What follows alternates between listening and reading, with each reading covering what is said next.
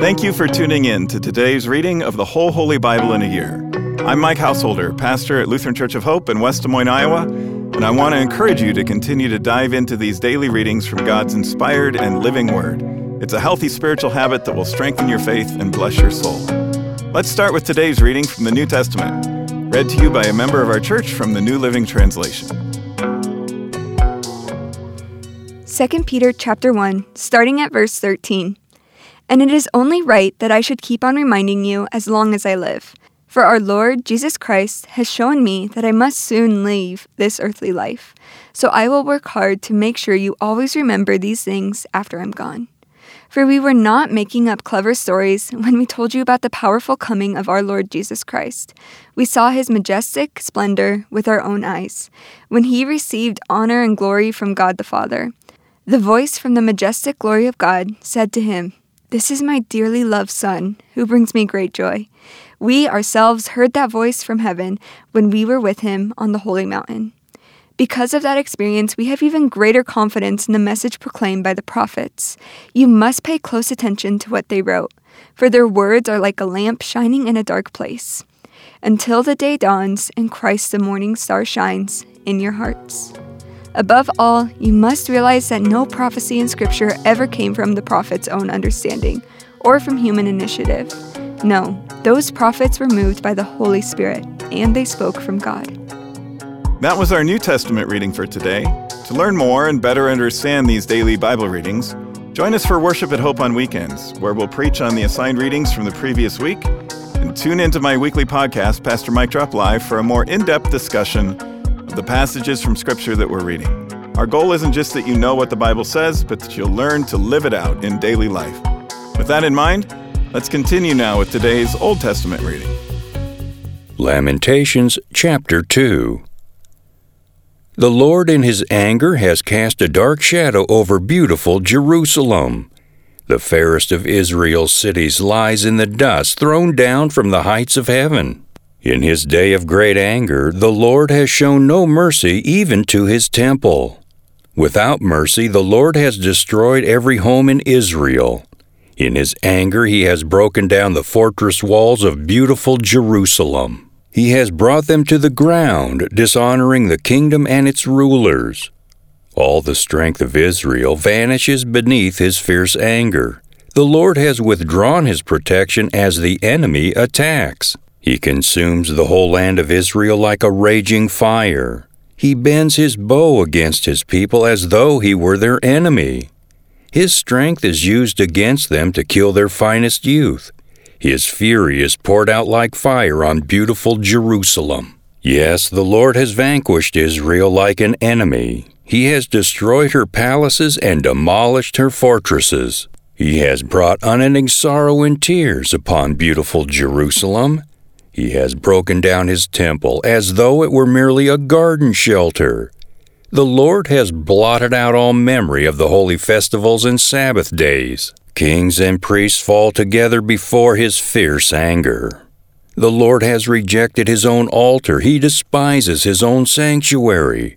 He has given Jerusalem's palaces to her enemies. They shout in the Lord's temple as though it were a day of celebration. The Lord was determined to destroy the walls of beautiful Jerusalem. He made careful plans for their destruction, then did what he had planned. Therefore, the ramparts and walls have fallen down before him. Jerusalem's gates have sunk into the ground. He has smashed their locks and bars. Her kings and princes have been exiled to distant lands. Her law has ceased to exist. Her prophets receive no more visions from the Lord. The leaders of beautiful Jerusalem sit on the ground in silence. They are clothed in burlap and throw dust on their heads. The young women of Jerusalem hang their heads in shame. I have cried until the tears no longer come. My heart is broken. My spirit is poured out in agony as I see the desperate plight of my people. Little children and tiny babies are fainting and dying in the streets. They cry out to their mothers, We need food and drink. Their lives ebb away in the streets, like the life of a warrior wounded in battle. They gasp for life as they collapse in their mother's arms. What can I say about you? Who has ever seen such sorrow? O daughter of Jerusalem, to what can I compare your anguish? O virgin daughter of Zion, how can I comfort you? For your wound is as deep as the sea. Who can heal you? Your prophets have said so many foolish things, false to the core. They did not save you from exile by pointing out your sins. Instead, they painted false pictures, filling you with false hope. All who pass by jeer at you. They scoff and insult beautiful Jerusalem, saying, Is this the city called most beautiful in all the world and joy of all the earth? All your enemies mock you. They scoff and snarl and say, We have destroyed her at last. We have long waited for this day, and it is finally here. But it is the Lord who did just as He planned. He has fulfilled the promises of disaster He made long ago. He has destroyed Jerusalem without mercy. He has caused her enemies to gloat over her and has given them power over her. Cry aloud before the Lord, O walls of beautiful Jerusalem. Let your tears flow like a river day and night. Give yourselves no rest, give your eyes no relief. Rise during the night and cry out. Pour out your hearts like water to the Lord. Lift up your hands to Him in prayer, pleading for your children, for in every street they are faint with hunger.